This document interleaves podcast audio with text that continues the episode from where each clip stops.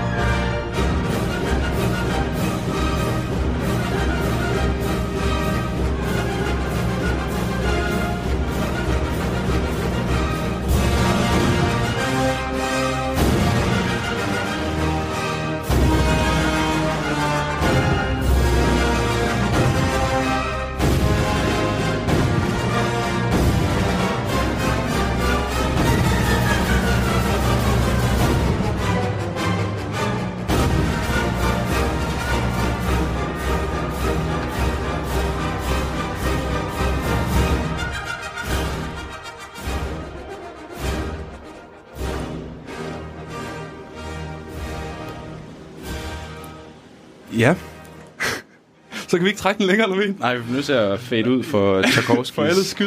1812 overture.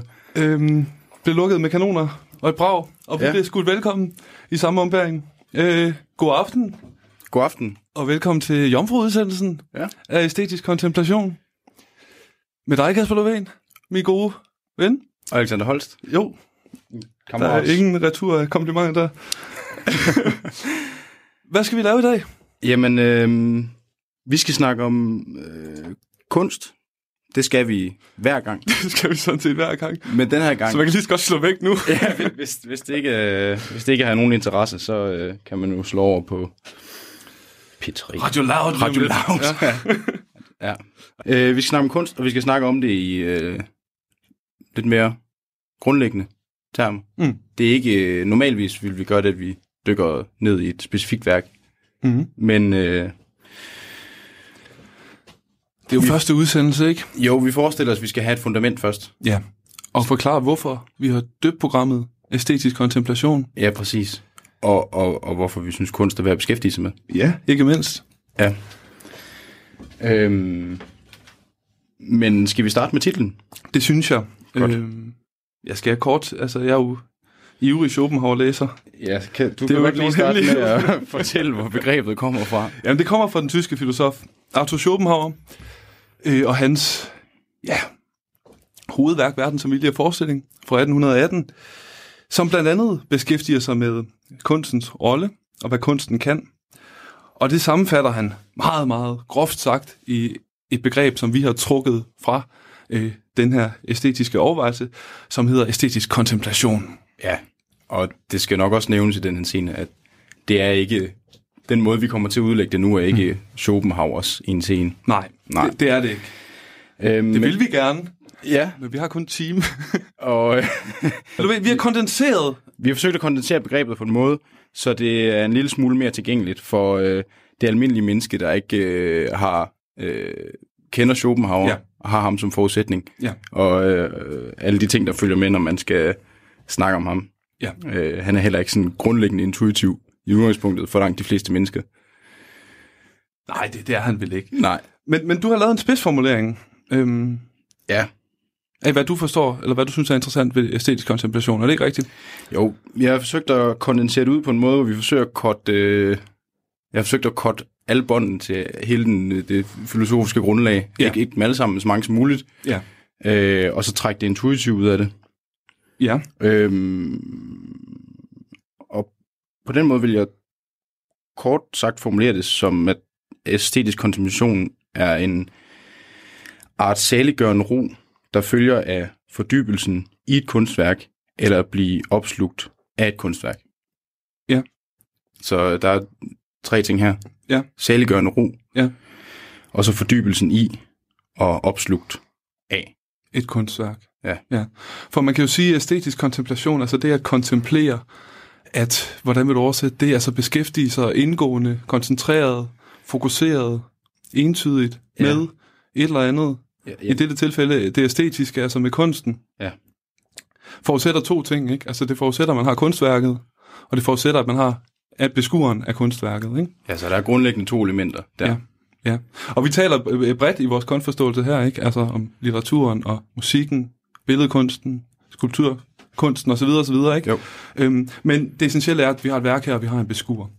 Ja. Og skal vi frem til dine... Du har den der inddeling, jeg synes er spændende, Ja.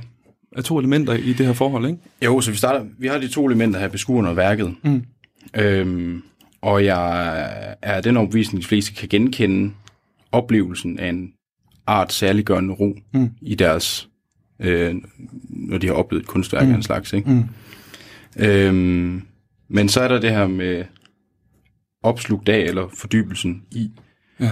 Øhm, og det er forskellige grader af proaktivitet fra beskuerens side af.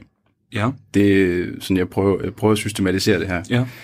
Øhm, så øh, noget kunst kræver ikke særlig meget fra din side af. Ja. Man kan gå gennem et, en kunstudstilling, øh, og så er der bare et maleri, der taler til en. Ja.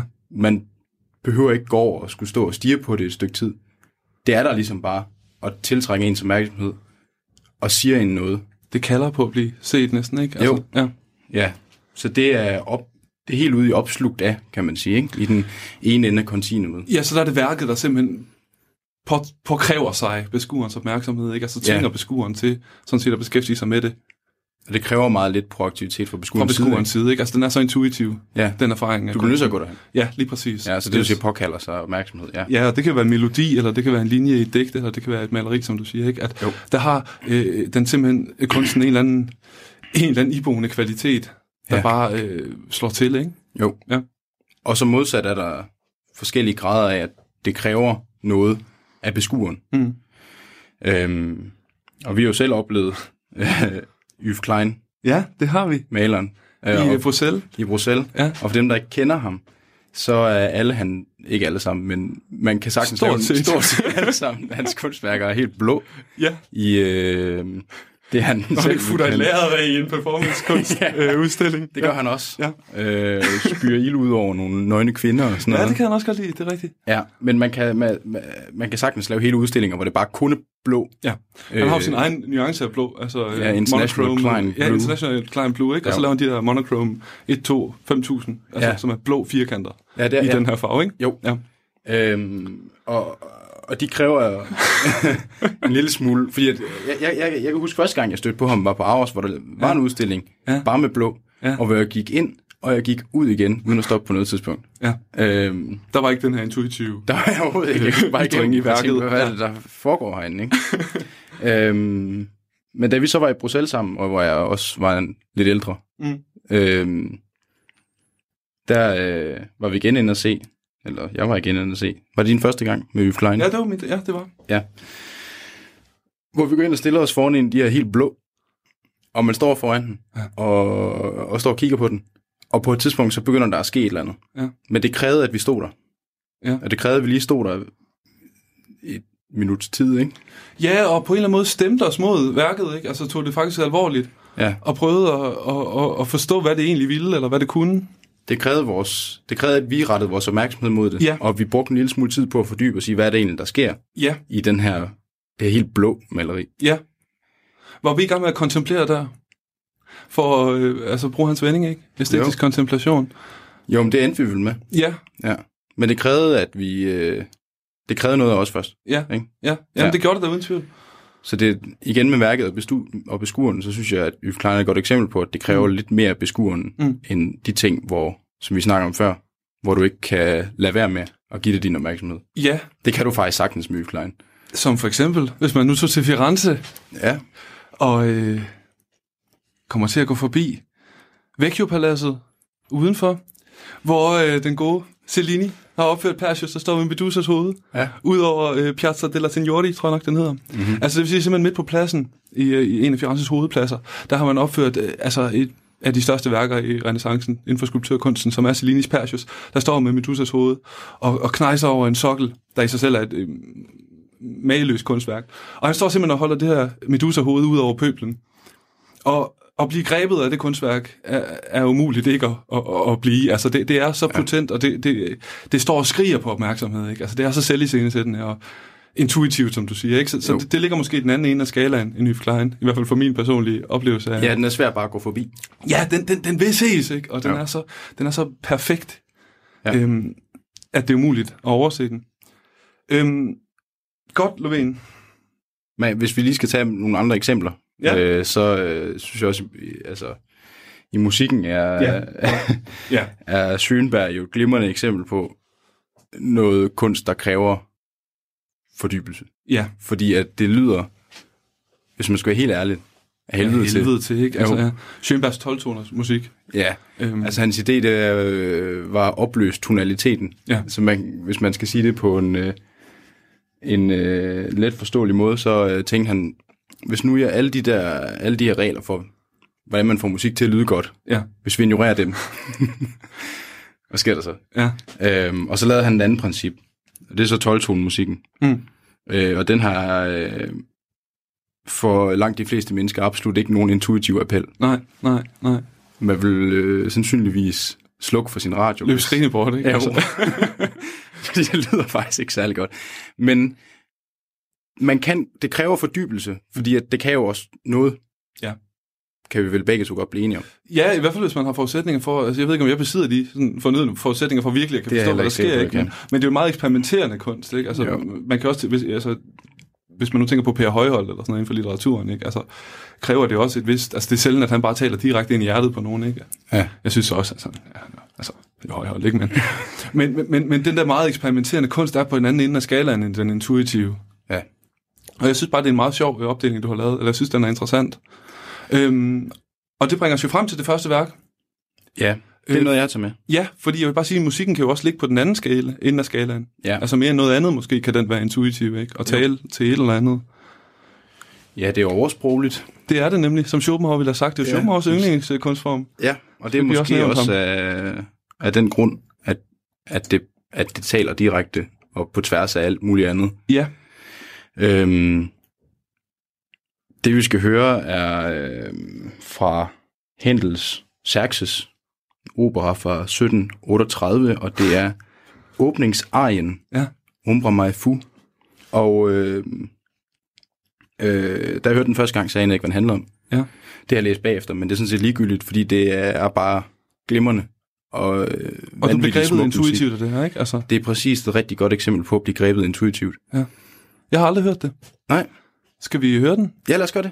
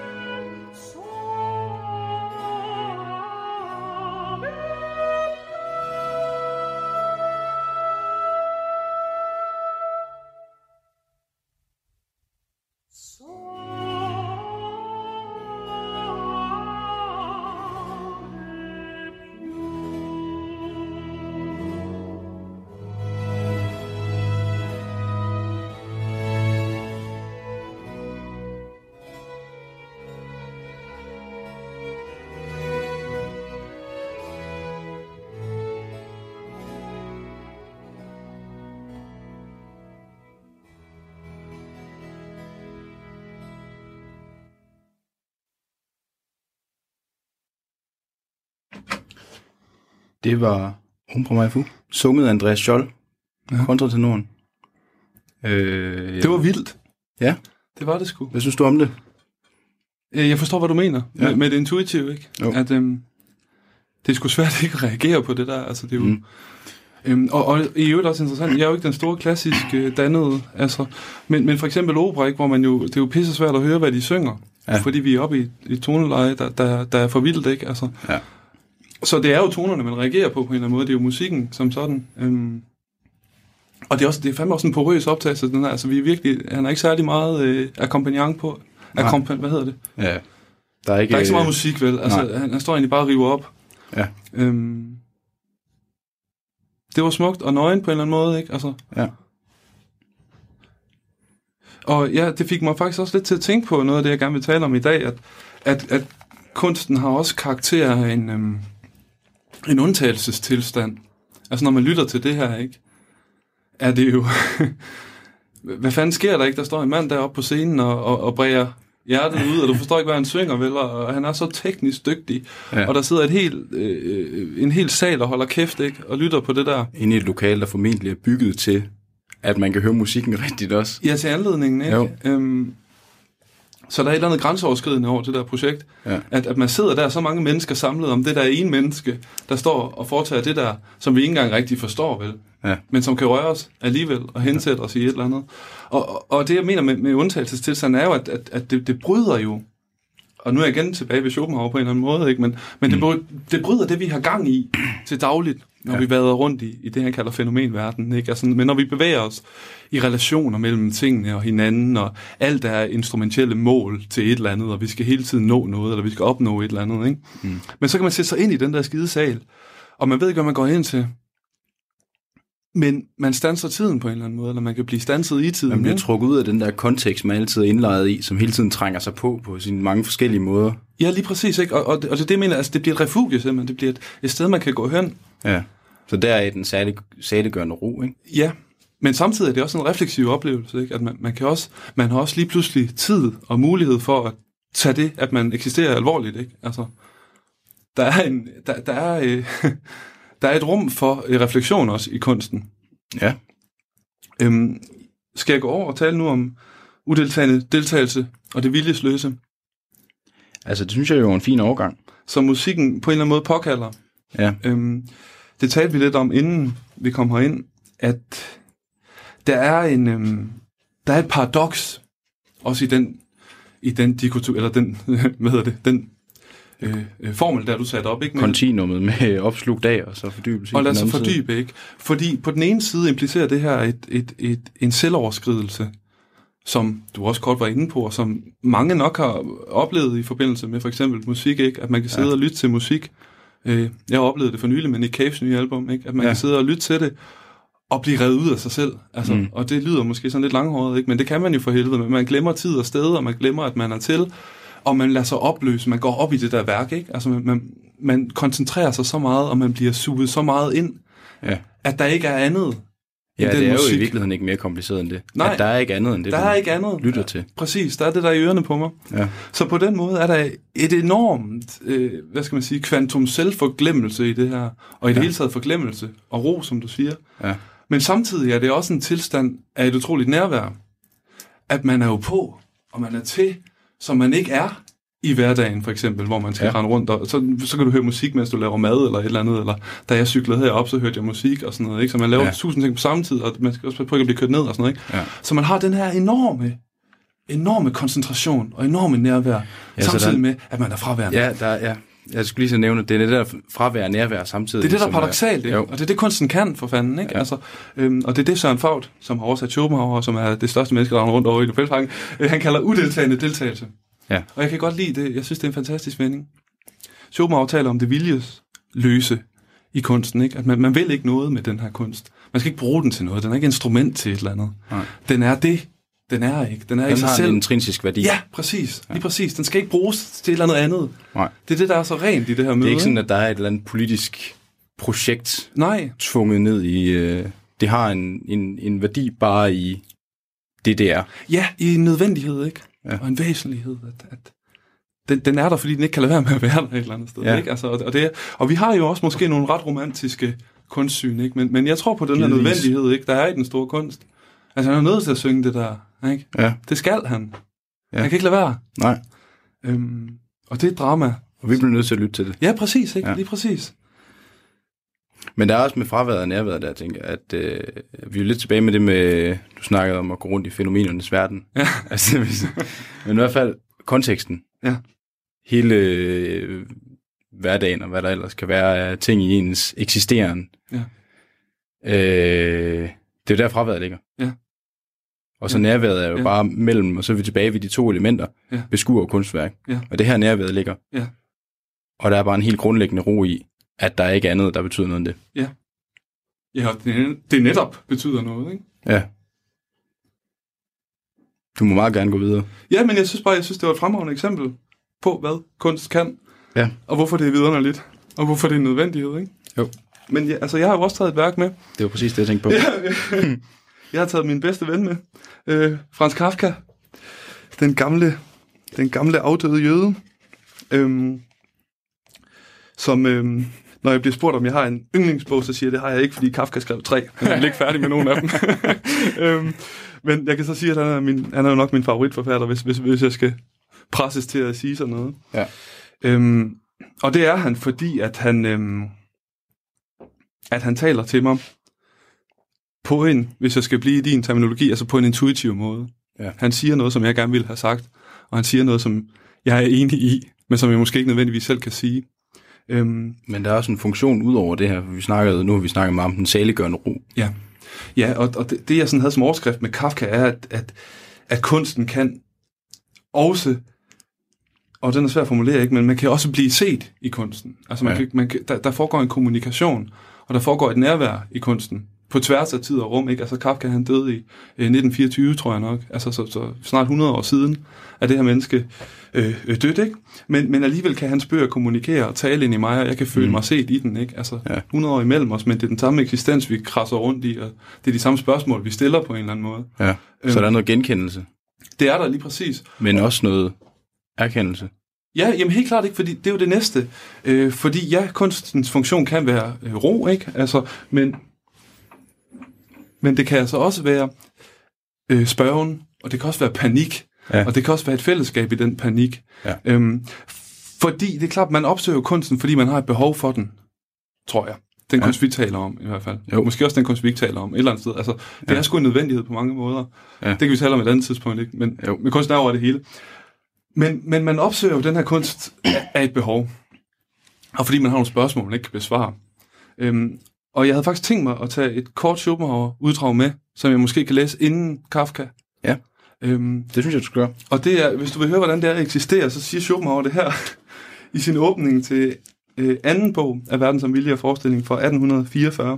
Ja. Ja. Øh, han skriver, I det uendelige rum, talløse lysende kugler, hvorom cirka et dusin mindre belyste kugler roterer, indvendigt, varme og overtrukket med en hård, kold skorpe, hvorpå et skimmellag har skabt levende og erkendende væsener.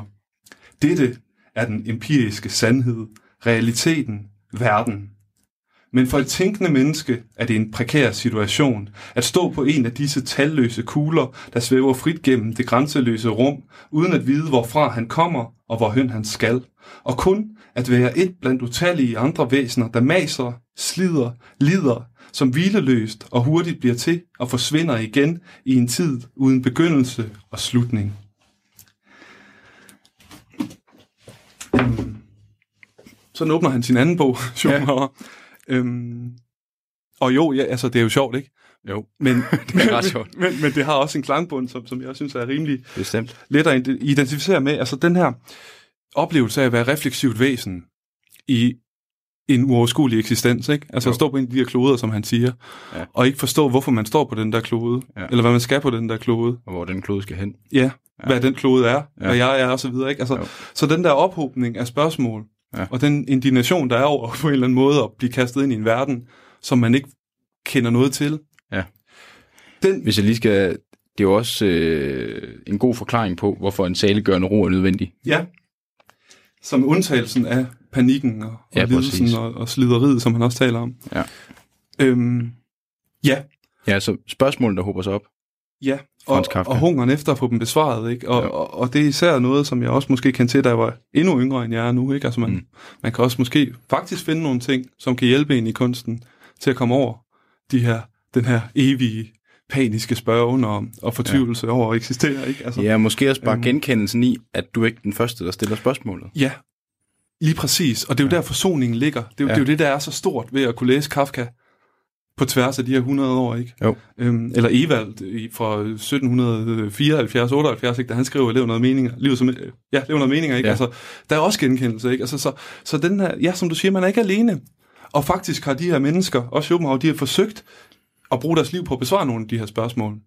Og faktisk komme overens med de her problematikker.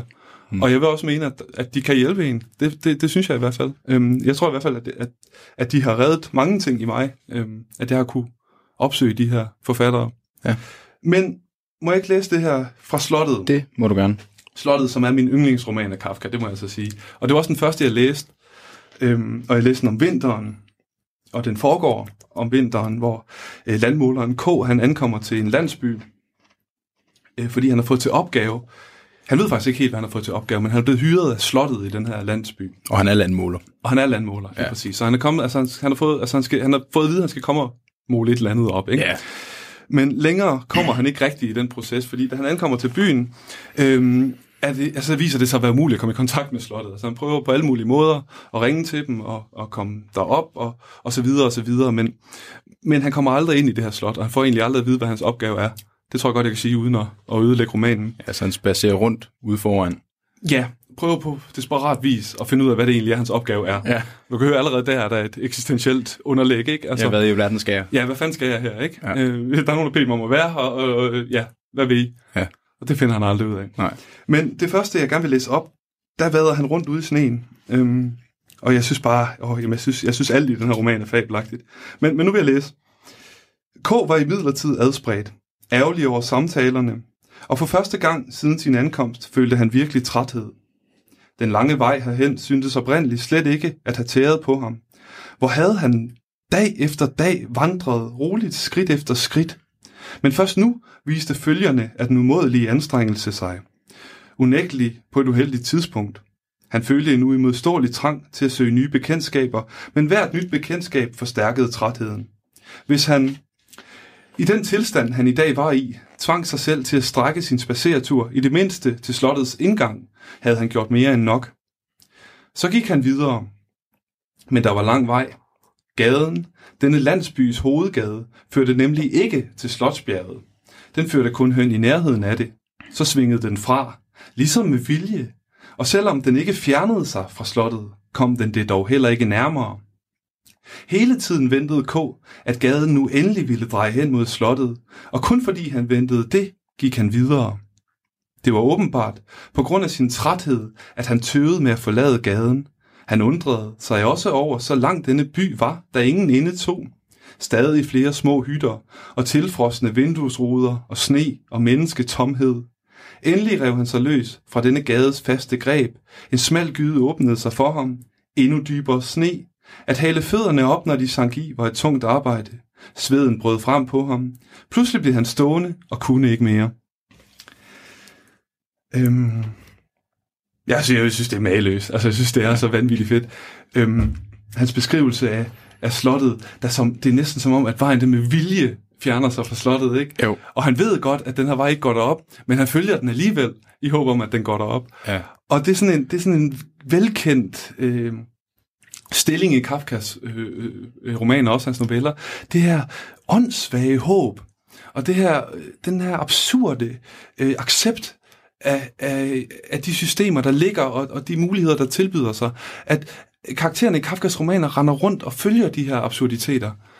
Ja, de accepterer de indsted, omstændigheder, de er blevet indlejret i. Ja, Og så går de og håber på, at de på en eller anden måde indordner sig det, de, det, de gerne vil. lige præcis. Altså de her præmisser, som igennem 300 sider har vist sig fuldstændig øh, øh, unfair og, Ja. og ubarmhjertige, dem håber de alligevel på, kan bringe dem et eller andet sted Et hen. eller andet tidspunkt. Ja. Ja. Øhm, så der er også der, jamen, der er også en mangel på handling i hans romaner. Der er også et eller andet med ikke at gøre op med, med det absurde, at man, at man er, at de er jo idioter, ikke, at de render rundt her. Han ved det jo godt for helvede, men han ja. håber alligevel.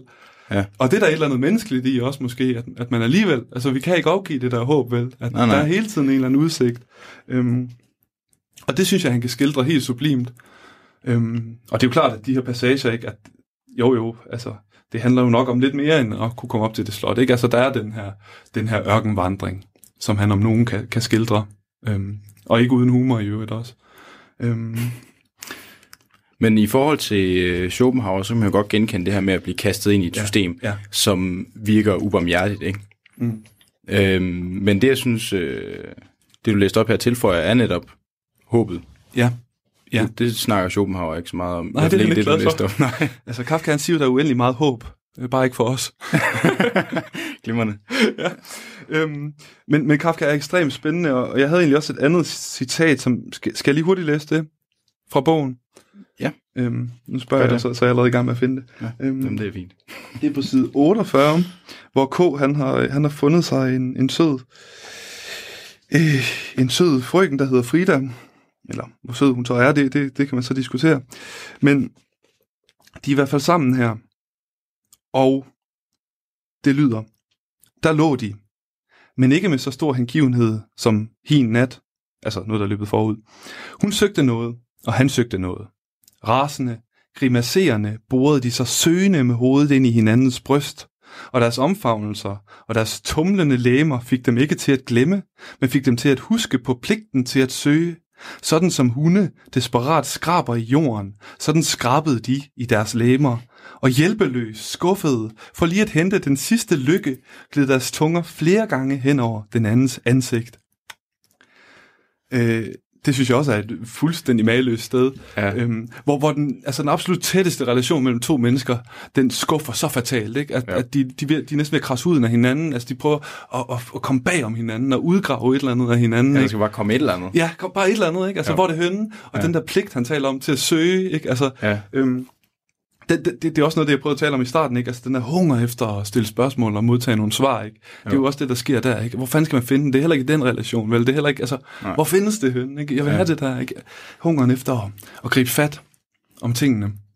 Ja. Den kan han skildre.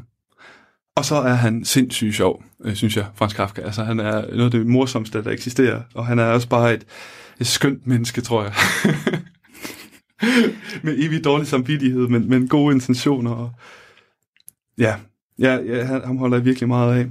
Men der er ved begge, begge citater den her grundlæggende øh, ting med, at der er et eller andet, man forestiller sig, man Ja. kan få, Ja, som man ikke kan få. ja, Men man har et eller andet, der driver en. ja, Fordi, altså man, de, øh, vi snakker om det her med at være indlejret i systemer og sådan noget. ja, Og, og, og ikke at bryde med systemerne. ja, Men de bliver stadig drevet frem af, af en eller anden forestilling om, at der ligger noget et eller andet sted, derude, ikke?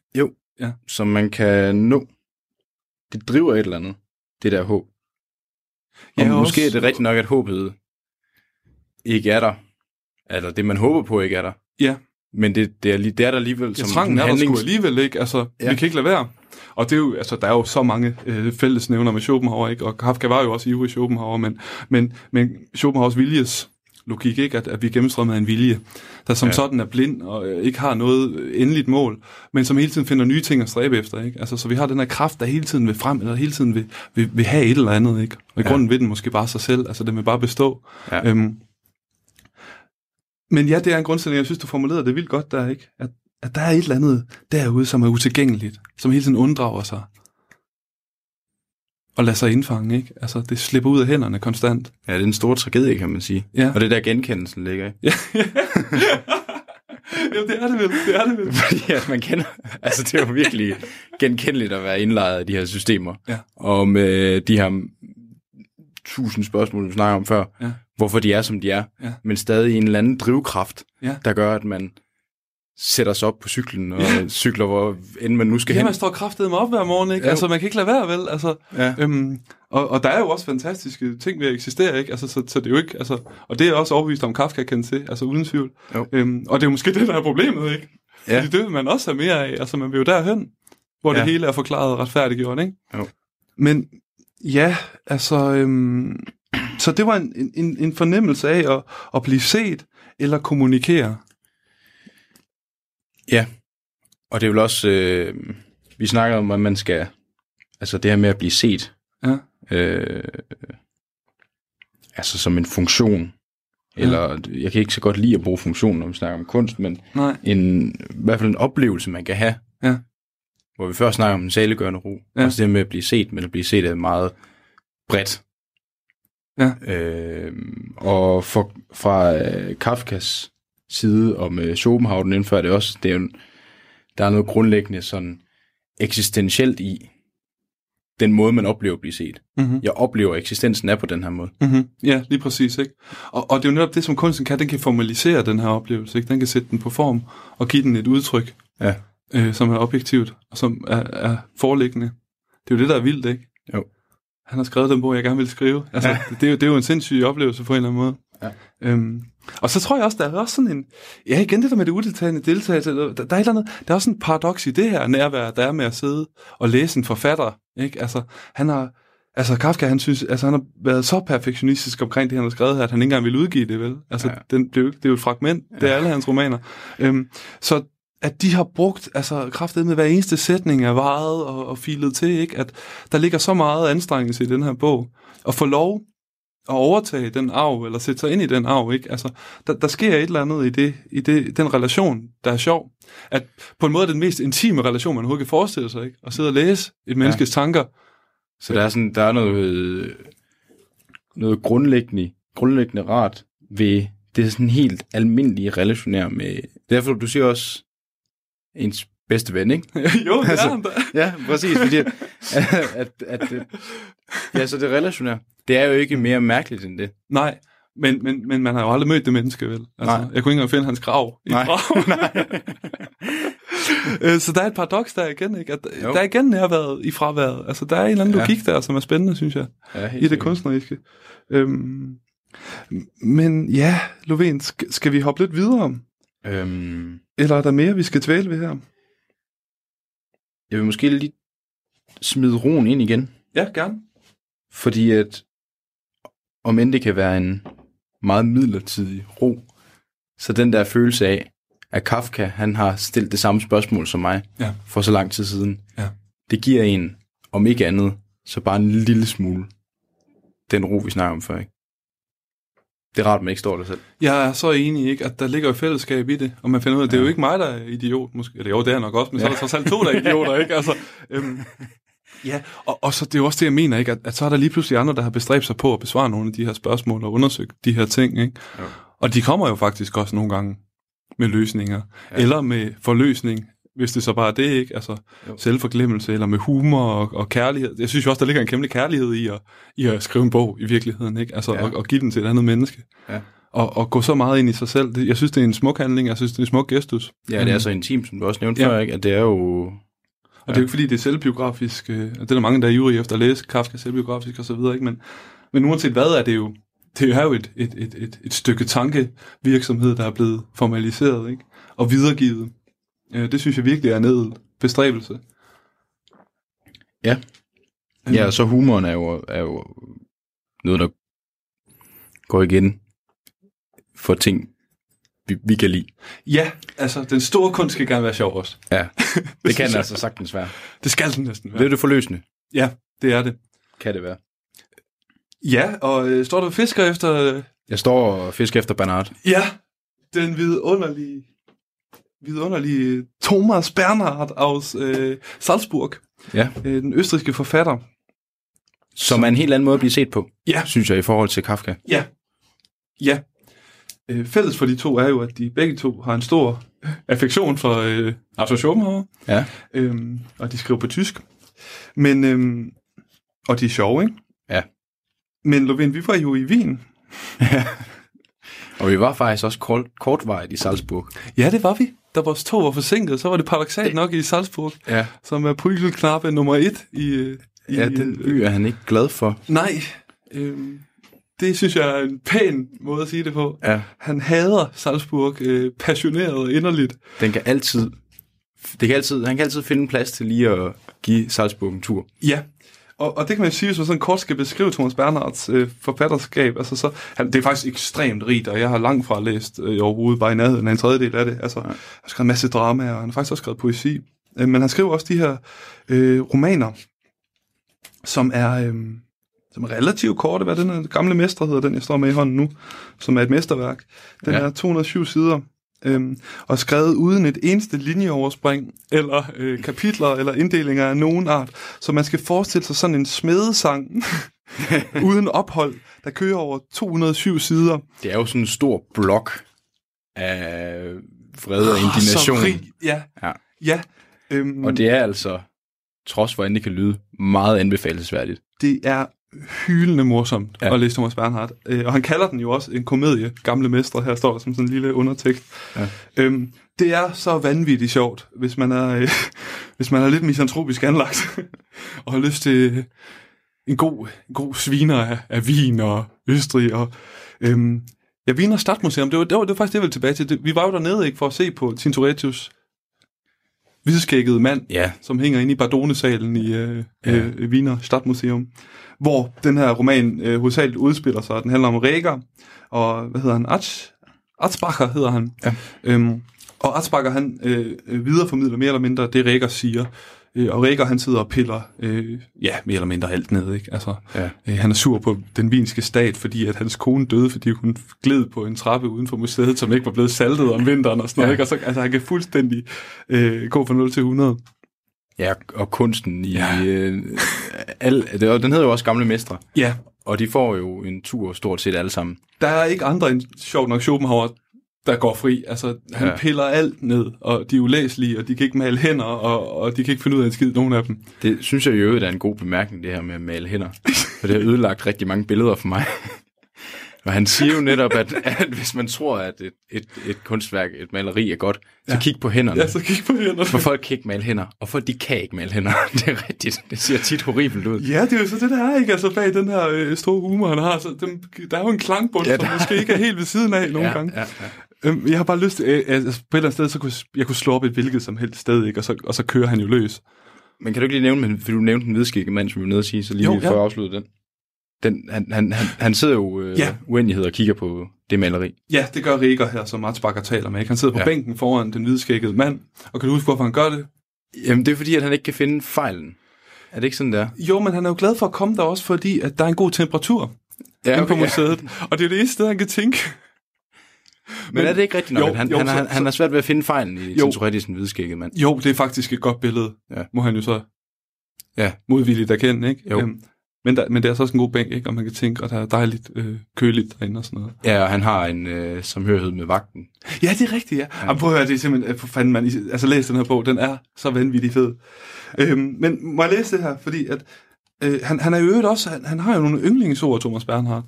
For eksempel perfid og nederdrægtig og øh, alibi-jøder og hvad han ellers ja. Ja. kan finde på at sige. Ikke? Men jeg tror, over alle øh, yndlingsfraser, så må latterlig være hans favoritord. Øh, og det er sjovt nok også. ofte. Ja, det gør det altså. Øhm, han har jo det meget fa- famøse øh, udsagn, øh, alt er latterligt, når man tænker på døden, som Ja. han sagde, da han modtog en stor øh, øh, litterær pris og, og øh, skabt øh, vildest talt øh, Efter sine har gjort den kulturminister rasende. Ja, han smækkede med glasdøren og, og forlod salen og sådan noget, ikke? Jo, Øhm, men ja, men, ej, nu, nu læser jeg sgu bare det her. Og, og, kom med det. Ja. Og jeg hopper ind, fordi som sagt, der er ikke nogen linjeoverspring eller noget, så jeg hopper altså bare lige ind lidt tilfældigt her. Ja. Øh, her er han i gang med at svine Peterskirken Ja, godt. og paven. Så siger han, gå til en privat audiens og vent på paven. Allerede inden han kommer, forekommer han dem latterlig. Og han er jo også latterlig, når han optræder i sin kitschede hvide kappe af helsilke. De kan se, hvorhen de vil. Alt er latterligt i Vatikanet. Alt, der kommer imod dem, er latterligt. De lever i en helt igennem latterlig og i virkeligheden ødelagt verden, sagde han. Det er jo glimrende. ja, det er en god tirade, den der. Øh, jo, så, og man kan så også jo lige sige bagved, øh, hvor sjovt det her det er, så er han jo også en sublim sprogbruger, ikke? Altså, Jo. kæft, hvor kan han skrive. og det er øh, oversat af René Jean Jensen, altså også sublimt oversat. De er virkelig godt oversat, de her bøger. Ja. Øh, også Søren øh, Fagter har også oversat nogle af dem. Øhm, men ja, der er også en klangbund i det, ikke? Der er Jo. noget forløsende over at læse det her. Der, der er Ja. en eller anden befrielse over, at han bare hudfletter hele lortet, ikke? Jo. Øhm, og gør det så strålende. Og jeg synes også, der er et lille ekstra lag med ham. Ja. Øh, for det er også ret rytmisk, hans Ja. ja. måde at skrive på. Ja, ja. Og hvis man ikke kunne høre det... musikalsk. Ja, det, ja. Ja, det er i virkeligheden ret. Ja, det, det, er glimrende. det, er ret, det er ret musikalsk. Mm. Og hvis ikke man kunne høre det på din oplæsning, så ville man i hvert fald kunne læse det, når man læser ham. Ja. At øh, selvom det lyder besværligt med de her, der ikke er nogen øh, linjeskifter og Ja. hvad der ellers kan være, så på et tidspunkt så forstår du Thomas Bernards rytme. Ja, man ham. arbejder sig ind i det, ikke? Jo. Man bliver opslugt. Ja, man For at bliver vende tilbage. Jamen, Jamen, det ja. gør man sgu. Man kan ikke lægge det fra sig til sidst. Ja, og det lyder også øh, afskrækkende. Ja. Men på et tidspunkt, så sporer man sig ind på... Altså, jeg synes vildt, der er rytmestruktur. Her var det meget det her med, hvor latterligt der gik hvor igen. latterligt, hvor latterligt. Men man, man, kan, man kan mærke, når man, at der er sådan en... Øh, der er en rytme og en musikalitet, en måde, ja. han skriver på, Ja. som ligger ud over den her... Øh, hvad er det, han... Øh, han forsvinede alle og enhver igennem de her, øh, igennem de her bøger, som er forløsende i sig selv. Ja, ja, men helt klart.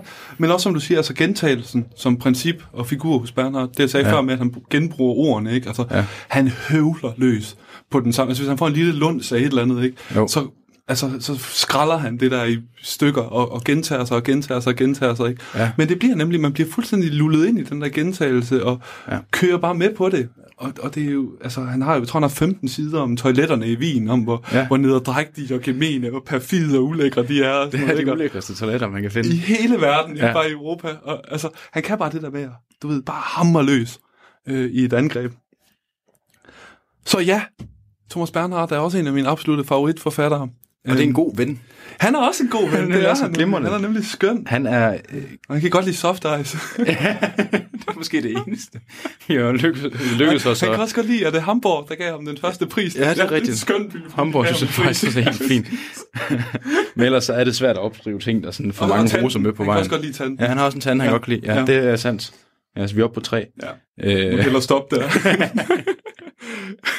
Men det er altså, det er glimrende læsning, og det er skide sjovt. det er sindssygt morsomt. Og det er også forløsende. Ja, ja, øh, ja. Og øh, efter min mening, og også din mening, tør jeg godt sige, god kunst. Ja. Ja. Netop på grund af de kvaliteter, vi lige har snakket om. Ja, så har han jo også fingeren på pulsen, ikke? Altså, han siger jo også noget med de her bøger. Det er jo ikke bare fjollerier, vel? Nej, nej. Øh, der er jo en grund til, at han smækker med glasdøren, ikke? Ham der... Øh, øh, Kulturministeren, Stadtmann, vil jeg tro, der, ikke? han er. alibi-jøden, der... Øh, øh, Ja, ja. Og, han, og, der er, og man opdager også, at der er, han har meget på hjertet, når man læser de her. Hmm. Udover at det er sjovt, som Hmm. det er jo helt nede på de der enkelte sætninger, og det er jo sjovt. ja, Men, ja. øh, i Men de store er- brede linjer, så er der, har han meget at sige. Et enormt stort projekt, og virkelig et anbefalesværdigt øh, forfatterskab. Helt enormt. Ja.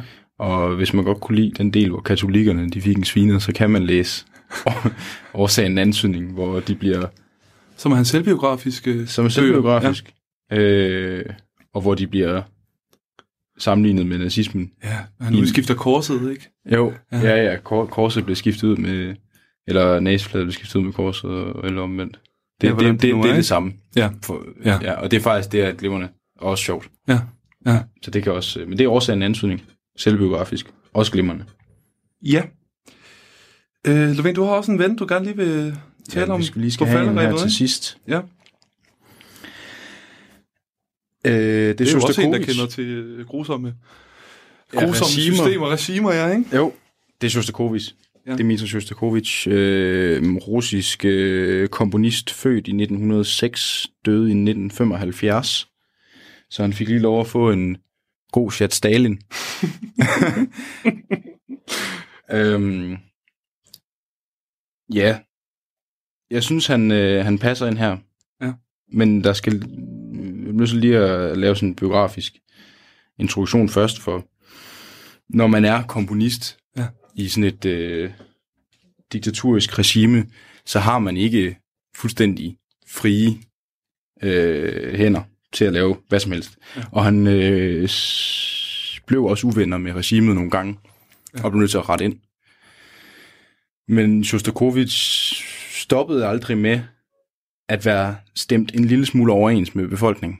Ja. Og det synes han øh, må, og, må have været, og er jo det også. Altså nu, nu bliver det meget biografisk. Første gang jeg hørte det, så vi skal høre, høre nu, den syvende symfoni, der kendte jeg slet ikke alt det her. Okay, Og den har bare en intuitiv appel. ja. Men jeg synes han også, han er godt altså, men det biografiske forklarer, hvilken appel han kunne have haft for, for det russiske folk på det tidspunkt, fordi han havde den her balancegang mellem, at han ikke skulle blive uvenner med regimet, fordi så blev man sendt til Sibirien. Ja.